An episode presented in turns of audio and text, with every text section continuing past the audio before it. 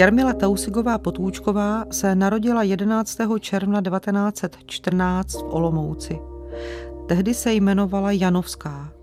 Byla ženou ctižádostivou, cílevědomou, houževnatou, chytrou a rafinovanou. Výrazně přispěla k odsouzení lidí v politicky vykonstruovaných procesech. V komunistickém vězení skončila i ona sama – je autorkou pohádek, románu i souboru povídek, ve kterých zachytila své zkušenosti z nacistického koncentráku. Poslední léta svého života prožila v ústraní. Umírá ve věku nedožitých 97 let 29. dubna 2011. Byla to sakramenská ženská, ctižádostivá, ješitná, to ona stála v pozadí a tahala za nitky. Taky charakterizoval Ladislav Kopřivá, který byl v 50. letech ministrem národní bezpečnosti. Souhlasí s jeho názorem host pořadu historik docent Jiří Pernes? Ano, souhlasím. Kopřiva měl pravdu a stejně ji charakterizovali i ostatní komunističtí funkcionáři, kteří ji znali. Není to zajímavé, že komunisté takto hodnotili svou spolusoudružku? No, zajímavé to není, protože mezi nimi v podstatě v skrytu probíhal boj jednak o moc, ale také v některých okamžicích i o přežití. Jarmila se narodila 11. června 1914 v rodině Janovských v Olomouci. Do jakého prostředí? To je zajímavé. Jarmila se narodila do prostředí, ve kterém by se těžko dalo hledat nějaké komunistické zázemí. Její otec byl středoškolským profesorem na Olomoucké reálce, kde vyučoval francouzštině a češtině. Byl to přesvědčený Masarykovec, přesvědčený Sokol. Já jsem měl to štěstí, že jsem se s ní ještě potkal a ona mě ukazovala docela s hrdostí fotografii svého tatínka, jak v Sokolském kroji vítá Masaryka v Olomouci na náměstí takže byla to taková středostavovská, dobře zajištěná měšťanská rodina. Když bylo Jarmile 14 let, tak se rodina přestěhovala do Brna. Kde jak žili a co víme o jejím dětství a dospívání? Ona tam vystudovala střední školu a málo kdo ví, že měla i vzdělání vysokoškolské. V Brně absolvovala Českou vysokou školu technickou, konkrétně fakultu stavitelství a byla promovanou inženýrkou v oboru kartografie geodézie. Ona sama vzpomínala, že ji pohoršovaly sociální rozdíly, které v dětství viděla okolo sebe. A takto to popsala ve svých vzpomínkách. Rozčiloval mě osud těch nebohých žen – Měli volno jen v neděli odpoledne, jinak museli být doma a pracovat. A za to brali 110 korun měsíčně. A když si večer sedli, tak jim panička hned dala aspoň něco na zašívání, jen aby pořád pracovali.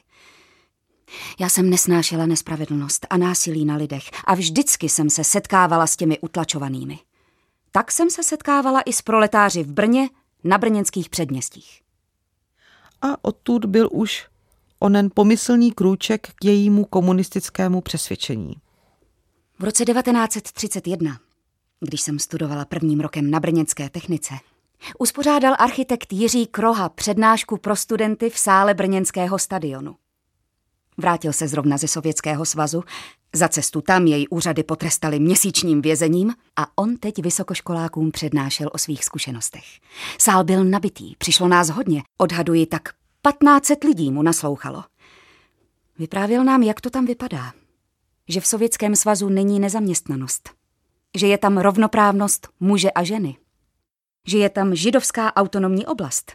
Že je tam rovnoprávnost všech ras. Na vysokých školách, že jsou zřizovány jesle. Já byla tehdy zamilovaná, bylo mi sedmnáct. Chodila jsem s jedním svým spolužákem, jmenoval se Tonda Zapletal. Poslouchali jsme Krohovu přednášku, dívali se na sebe a říkali jsme si, bože můj, proč my nejsme v Sovětském svazu? Okouzlení Jarmily Tausigové sovětským svazem pokračovalo tím, nebo logicky vyústilo v to, že vstoupila do komunistické strany Československá. Samozřejmě to vyvolalo doma velkou nespokojenost.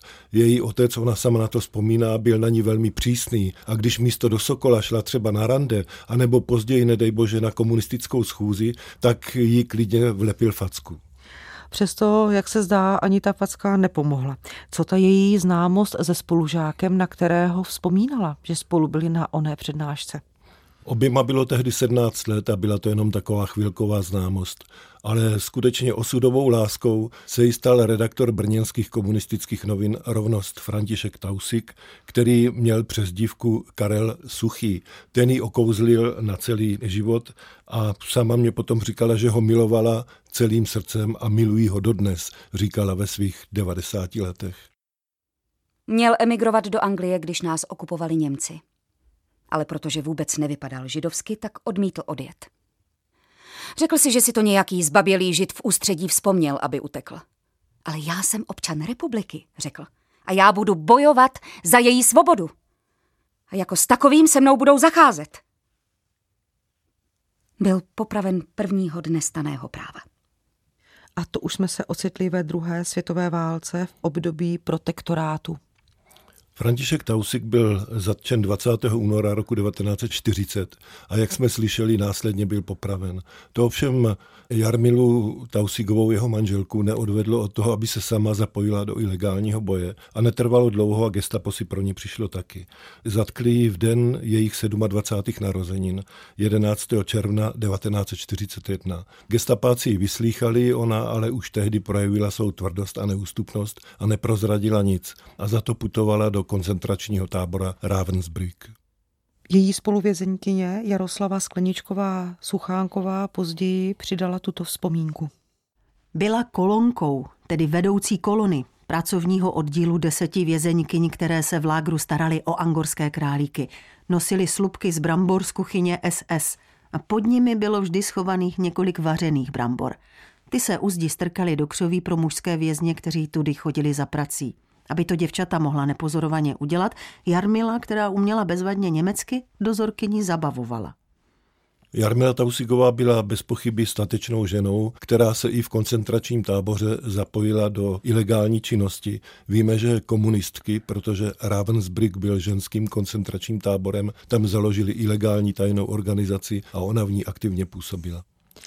Přežila koncentrák, Přišel konec války, ale její kroky už do Brna nesměřovaly. Vydala se do Prahy. Proč? V Praze byla úředně hlášena od 14. června 1945, takže bezprostředně poté, co opustila koncentrák, šla tam, aby mohla pracovat v ústředí komunistické strany Československa. Soudruzi, kteří znali už z první republiky, plně důvěřovali a proto se stala vedoucí takzvaného disciplinárního oddělení ústředního výboru KSČ. Byla vdovou a co víme o jejím tehdejším osobním životě? Nevíme toho moc. Víme, že to byla přitažlivá žena, o kterou se ucházela celá řada mužů. Samozřejmě v důsledku toho prostředí, v kterém se pohybovala, to byli komunističtí funkcionáři. Víme, že v roce 1947, ačkoliv byla svobodná nebo vdova, čekala dítě. Otec byl neznámý. To její těhotenství bylo komplikované, měla zdravotní problémy a proto se načas vrátila do Olomouce, kde její sestra Jana byla lékařkou a její švagr byl primářem chirurgického oddělení a ti jí pomohli zdravotní potíže překonat. A právě do Olomoucké nemocnice za ní v roce 1947 přijela návštěva lékař doktor František Potůček. Už je ti lépe? Ale ano, dokonce jsem trochu přibral aby tě nedali dokupy, když je tvůj švagr primář. Ten už na to dohlédne. Starají se o mě skvěle. Sestra Jana je moc hodná. Stále to malé chceš vychovávat sama. Prosím tě, nezačínej s tím zas. Už jsme si všechno řekli, jsem z mužských zklamaná. Však já to zvládnu. Jarmilo, jsi funkcionářka. A pokud budeš chtít dál ve straně pracovat, nebude dobré, když budeš mít nemanželské dítě. Ale to jsou buržoazní předsudky, jako komunisté je přece nemáme. Nic si nenalhávej, lidi jen tak nezměníš. Chceš, aby se tvému děcku ve škole pošklebovali, že nemá tátu? Nejde jen o tebe. A tobě nevadí, že jsem s Barešem? Ne, nevadí. To bych tady před tebou teď nestál. Nabízím ti svou pomoc. Vezmi si mě. Já nevím. Dej mi čas na rozmyšlenou. Ne, musíš se rozhodnout hned. Postarám se o vás a manželství si zařídíme, jak to bude tobě vyhovovat. Nemusíme spolu ani žít. Co? Vezmeš si mě? Ano. Dodejme, že jmenovaný Bareš byl Gustav Bareš, stranický ideolog, tak možná jeden opravdu z vážných nápadníků Jarmily Tausigové. Jak to dopadlo s doktorem Potůčkem? Byla opravdu svatba? Ke svatbě skutečně došlo 21. února 1948. Z hodou okolností vlastně v době, kdy vypukla v Československu vládní krize, která vyvrcholila státním převratem a převzetím moci komunisty. Narodil se syn Martin, žili v Praze, co její stranická kariéra. Koordinátorem komunistického převratu v únoru 1948 byl ústřední akční výbor Národní fronty. Jeho generálním tajemníkem byl Alexej Čepička. Vedení strany pověřilo Jarmilu Tausigovou, aby v tom ústředním akčním výboru Národní fronty také pracovala a aby byla zástupkyní Alexeje Čepičky. Tuto roli hrála naprosto dokonale a stala se posléze členkou stranické komise, která kontrolovala, jak pracují komunisté v jiných krajích. Jaké byly konkrétní výsledky této aktivity? Když se komunisté chopili moci, tak eh, trpěli představou, že by někteří funkcionáři mohli zneužívat své nabité moci. A proto založili takzvanou komisi stranické kontroly. A Jarmila Tausigová se, tehdy už také Potůčková, se stala členkou této komise a svou přirozenou autoritou se dokázala domoci toho, že se stala vlastně její takovou hybatelkou, takovým spiritem agens. Jaké konkrétní výstupy můžeme uvést? Bylo jich několik. Ona se skutečně zaměřila na stranické funkcionáře, kteří si podle jejího názoru nepočínali dobře. Především to byl bezpečnostní tajemník krajského výboru KSČ v Karlových Varech, Antonín Tannenbaum. A druhým byl Josef Stavinoha, politický tajemník KVKSČ v Olomouci. Ti podle jejího názoru zneužívali své pozice, ona proti ním zavedla vyšetřování a oba dva skončili ve vězení. Klíčovou roli tehdy hráli tzv. sovětští poradci. A jeden z nich, Bojarský, se sešel s Jarmilou Tausigovou Potůčkovou v roce 1950. Továriš Tausigová, sadíte. Četl jsem vaši zprávu o činnosti státní bezpečnosti. A musím konstatovat, že jste odvedla kus dobré práce. Není jen moje. Já jen schrnula výsledky šetření Komise šetření stranické kontroly. Skromnost stranou. Váš úsudek, že nepřítel musí sedět přímo ve vedení státní bezpečnosti, je naprosto přesný. Ale proč jste si toho všimla jen vy? To nevím. Ale jak jinak si vysvětlit fakt, že STB je v odhalování a zatýkání nepřátel uvnitř strany liknavá a nedůsledná? No dám. A přesně to si myslíme i my. Ve vedení státní bezpečnosti působí podezřele mnoho španělských interbrigadistů. A odhalený zrádce Šlink byl interbrigadistou. A nejen on. I Osvald Závodský, Josef Pavel nebo Oskar Valeš. Da. Není normální, aby bezpečnost řídili výlučně příslušníci skupiny, která byla vystavena intenzivnímu působení nepřátelských živlů. No ale... Co vy... Co vy navrhujete? Myslím si, že už nestačí, abychom pouze kontrolovali metody práce ve vedení bezpečnosti. Měli bychom je důkladně prověřit. No, ostrožně, tajně. Jedině tak se něco dozvíme. Mám návrhy dvou variant takové prověrky. No dá, předložte je Slánskému a Kopříkovi. Co nejdříve. Ehm, já nelubiu, já, já nemám rád metody násilí nebo provokace. Nejlépe by bylo vyslat do STB člověka, eh, který by dla nás rabotal. Eh, podíval se na poměry a dával informace o vedoucích. Ty znaješ někoho? Znám. Člena naší komise Josefa Horu. Ten je naprosto spolehlivý. Хорошо, хорошо. My jsme také slyšeli jméno Šlinka, interbrigadisty Šlinka. I do jeho případu se zapojila Jarmila Tausigová Potůčková? Oto Šlink byl vedoucím tajemníkem krajského výboru KSČ v Brně a měl důvěrný vztah k Marii Švermové, k významné funkcionářce. Nicméně byl také interbrigadista, navíc byl žid, což se sovětským soudruhům nelíbilo a ti ho obvinili z toho, že provádí špionáž ve prospěch Velké Británie. Slyšeli jsme také jména Slánský a Kopřiva. Kopřiva byl tehdy, jak víme, minister národní bezpečnosti. Proč ty výsledky měly být předány islánskému? Jakou měl v tomto celém systému roli? Slánský byl vlastně druhým mužem komunistické strany. Byl to generální tajemník strany, který ve svých rukou soustředoval veškerou organizační strukturu a řídil stranu. Po Gotwaldovi byl tím nejdůležitějším.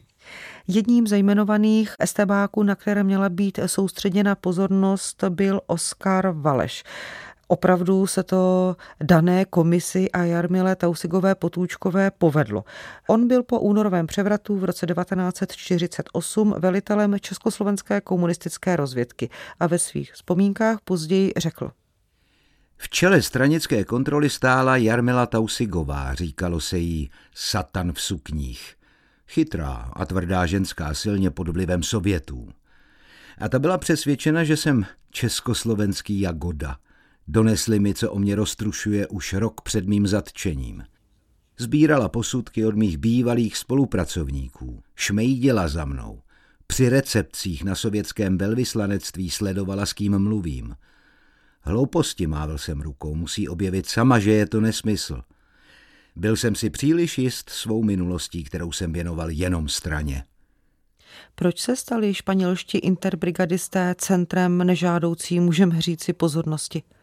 Ona to Tausigová v té předchozí vzpomínce nebo v tom výkladu říkala, protože jich bylo příliš mnoho, protože bojovali ve Španělsku a nebyli kontrolováni nějakou komunistickou rozvědkou. A když byla republikánská vláda ve Španělsku poražena, tak skončili ve Francii v koncentračních táborech ve velmi špatných podmínkách. A mnozí z nich skutečně cítili potřebu dostat se z těch koncentráků za každou cenu a začali třeba i spolupracovat s francouzskou policií. Slyšeli jsme také jméno Jagoda. Co to naznačovalo? Jagoda byl jeden ze šéfů sovětské tajné policie, který byl blízkým Stalinovým spolupracovníkem a jako takový taky skončil před popravní četou. A co kariéra, co pozice Jarmily Tausigové Potůčkové? Její postavení se postupem doby zhoršovalo. Svou horlivostí, svým fanatismem se stávala spoustě lidí nepohodlnou a taky nebezpečnou. Navíc situaci zkomplikovala skutečnost, že ti původní sovětští poradci byli z Prahy odvoláni a místo nich přišli noví, kteří už k ní takový vřelý vztah, abych řekl, neměli.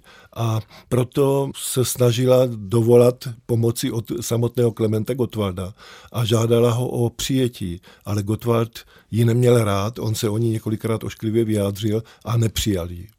Ovšem ani to ji neodradilo a vznesla požadavek velmi překvapivý. Pracovníci komise stranické kontroly, kteří prováděli kontroly v krajích, se shodli na tom, že nesprávné metody práce jsou i v ústředním sekretariátě. Jelikož z velké míry se tato kritika týkala metod práce sekretariátu UV, přednesla se mi nejprve Kellerovi. Ten však odmítl se k ní vyjádřit. Potom jsem ji přednesla Slánskému. To byla vysoká meta prověřit přímo ústřední sekretariát komunistické strany Československa. Je to paradox, protože ona chtěla prověřit ústřední sekretariát, v jeho čele stál generální tajemník Slánský a ona tomu Slánskému řekla, že tedy budou ten jeho aparát vyšetřovat. Jemu se to samozřejmě nelíbilo, ale svědčí to o té situaci, o té atmosféře, která tam panovala, že nemohl využít své autority a zakázat to. I když to přímo směřovalo proti němu, tak s tím musel souhlasit. Jaké měla podporovatele okolo sebe, poněvadž ona rozjela, řekněme, vnitrostranický boj na všech frontách? No v tom spočívala podle mého názoru její tragédie pozdější, protože ona dokázala odradit od sebe všechny. Dokonce i toho Slánského, kterého měla svým způsobem ráda. Jí nešlo o to ublížit Slánskému, jí šlo o to udělat pořádek na generálním sekretariátě za každou cenu, i když by se to mělo Slánskému třeba nelíbit. A nechejme pokračovat Jaromíra Slušného prostřednictvím jeho textu z knihy nazvané Procesy. Spolu se Slánským byl zatčen Bedřich Gemindr a na druhý den Jarmila Tausigová, která se podobně jako Slánský účastnila roztočení soukolí politických procesů. V prosinci byl zatčen Eduard Goldsticker, v lednu 1952 Bedřich Hájek, Ladislav Frejka, Rudolf Margolius, V červnu novinář Simon, významní ředitelé československého průmyslu a ekonomové Goldman, Rodinger, Fabinger, Bárta, Jičinský, Outrata.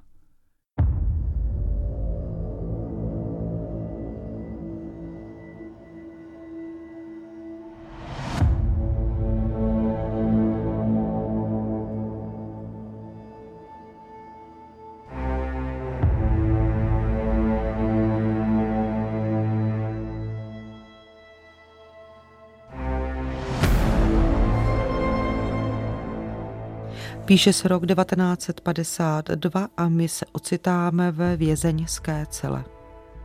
Podáš mi sklenici vody? Já už ani k tomu stolu nedojdu. Mlátili tě? To ne. Jsem jenom strašně unavená. Přiznej se a budeš mít pokoj. To nikdy neudělám. Tady se přizná každý. Já ne? Nebudu lhát. Jsem komunistka. A proč tě teda zavřeli, když oni jsou taky komunisti? Ne, ne, to, to je jinak. Tohle je práce vnitřních nepřátel. Všechna ta obvinění, ty důkazy, kterými oni operují, jsou falešné. Opravdu? Jestli budu postavena před soud, je to důkaz, že jsem měla pravdu. Že státní bezpečnost ovládá velký nepřítel a likviduje poctivé sou, soudruhy. To je mi tedy novinka. Je to tak. Můj referent tomu nepříteli slouží, aniž by o tom věděl. No, hm. Na druhou stranu, když mě postaví před soud, budu mít možnost, abych tohle spiknutí odhalila. Veřejně. Jako kdysi Dimitrov. Už mlč, prosím tě. Tausigová se skutečně nepřiznala. Později mě pověděla, že když na ní křičeli a vymáhali přiznání, tak jsem se mu dívala do obličeje a vymýšlela jsem si pohádky pro svého syna. Já jsem říkal, jaké pohádky? To jste si vymýšlela, co jim říct? A ona říkala, ne, vymýšlela jsem si pohádky, které jednou řeknu svému synovi. Takhle byla odsouzena jenom na 25 let do vězení a to přežila tady to vězení. Ovšem v době jejího věznění došlo k rozvodu, doktor Potuček se s ní nechal rozvést a její syn byl svěřen do jeho péče a on ho vychovával. Jak snášela vazbu a vězení? Ona měla to velké štěstí, že narazila na vyšetřovatele, který se jmenoval Jan Musil, kterého si pravděpodobně získala svou statečností, svým postojem. A když zjistil, jaké má zájmy, jaké má vzdělání, tak i do té cely nosil papíry a tušky, aby mohla, protože byla konstruktérka nebo byla eh, inženýrka, taky nosil papíry, aby tam mohla kreslit, počítat a pak dokonce začala psát ty pohádky, které si promýšlela, když byla vyslýchána slýchána. A tyto pohádky byly vydány až v 90. letech po konci komunistického režimu v Československu. Kniha se jmenovala Král Bumbác a Návětřáčtí a následující ukázka je z pohádky Král Bumbác. V poslední chaloupce u lesa, odkud vytékal průzračný bublavý potůček, žil Jakub se svou ženou Jakubkou. Jejich chaloupka vypadala jako hříbek s bílým bříškem a hnědým doškovým kloboučkem. Oba byli poddanými krále Bumbáce. Proto museli na něho půl týdne pracovat. A teprve zbytek týdne mohli obdělávat svá políčka. Přesto si nepřipadali chudí, protože se měli rádi. Ale veselo u nich bylo zřídka kdy. Jarmila Tausigová vyšla na svobodu v roce 1960 na základě všeobecné amnestie Antonína Novotného. Vrátila se do Olomouce, kde se živila nejdřív jako švadlena, později jako oklepávačka odlitků. V roce 1965 se odstěhovala do Brna, kde žila až do své smrti.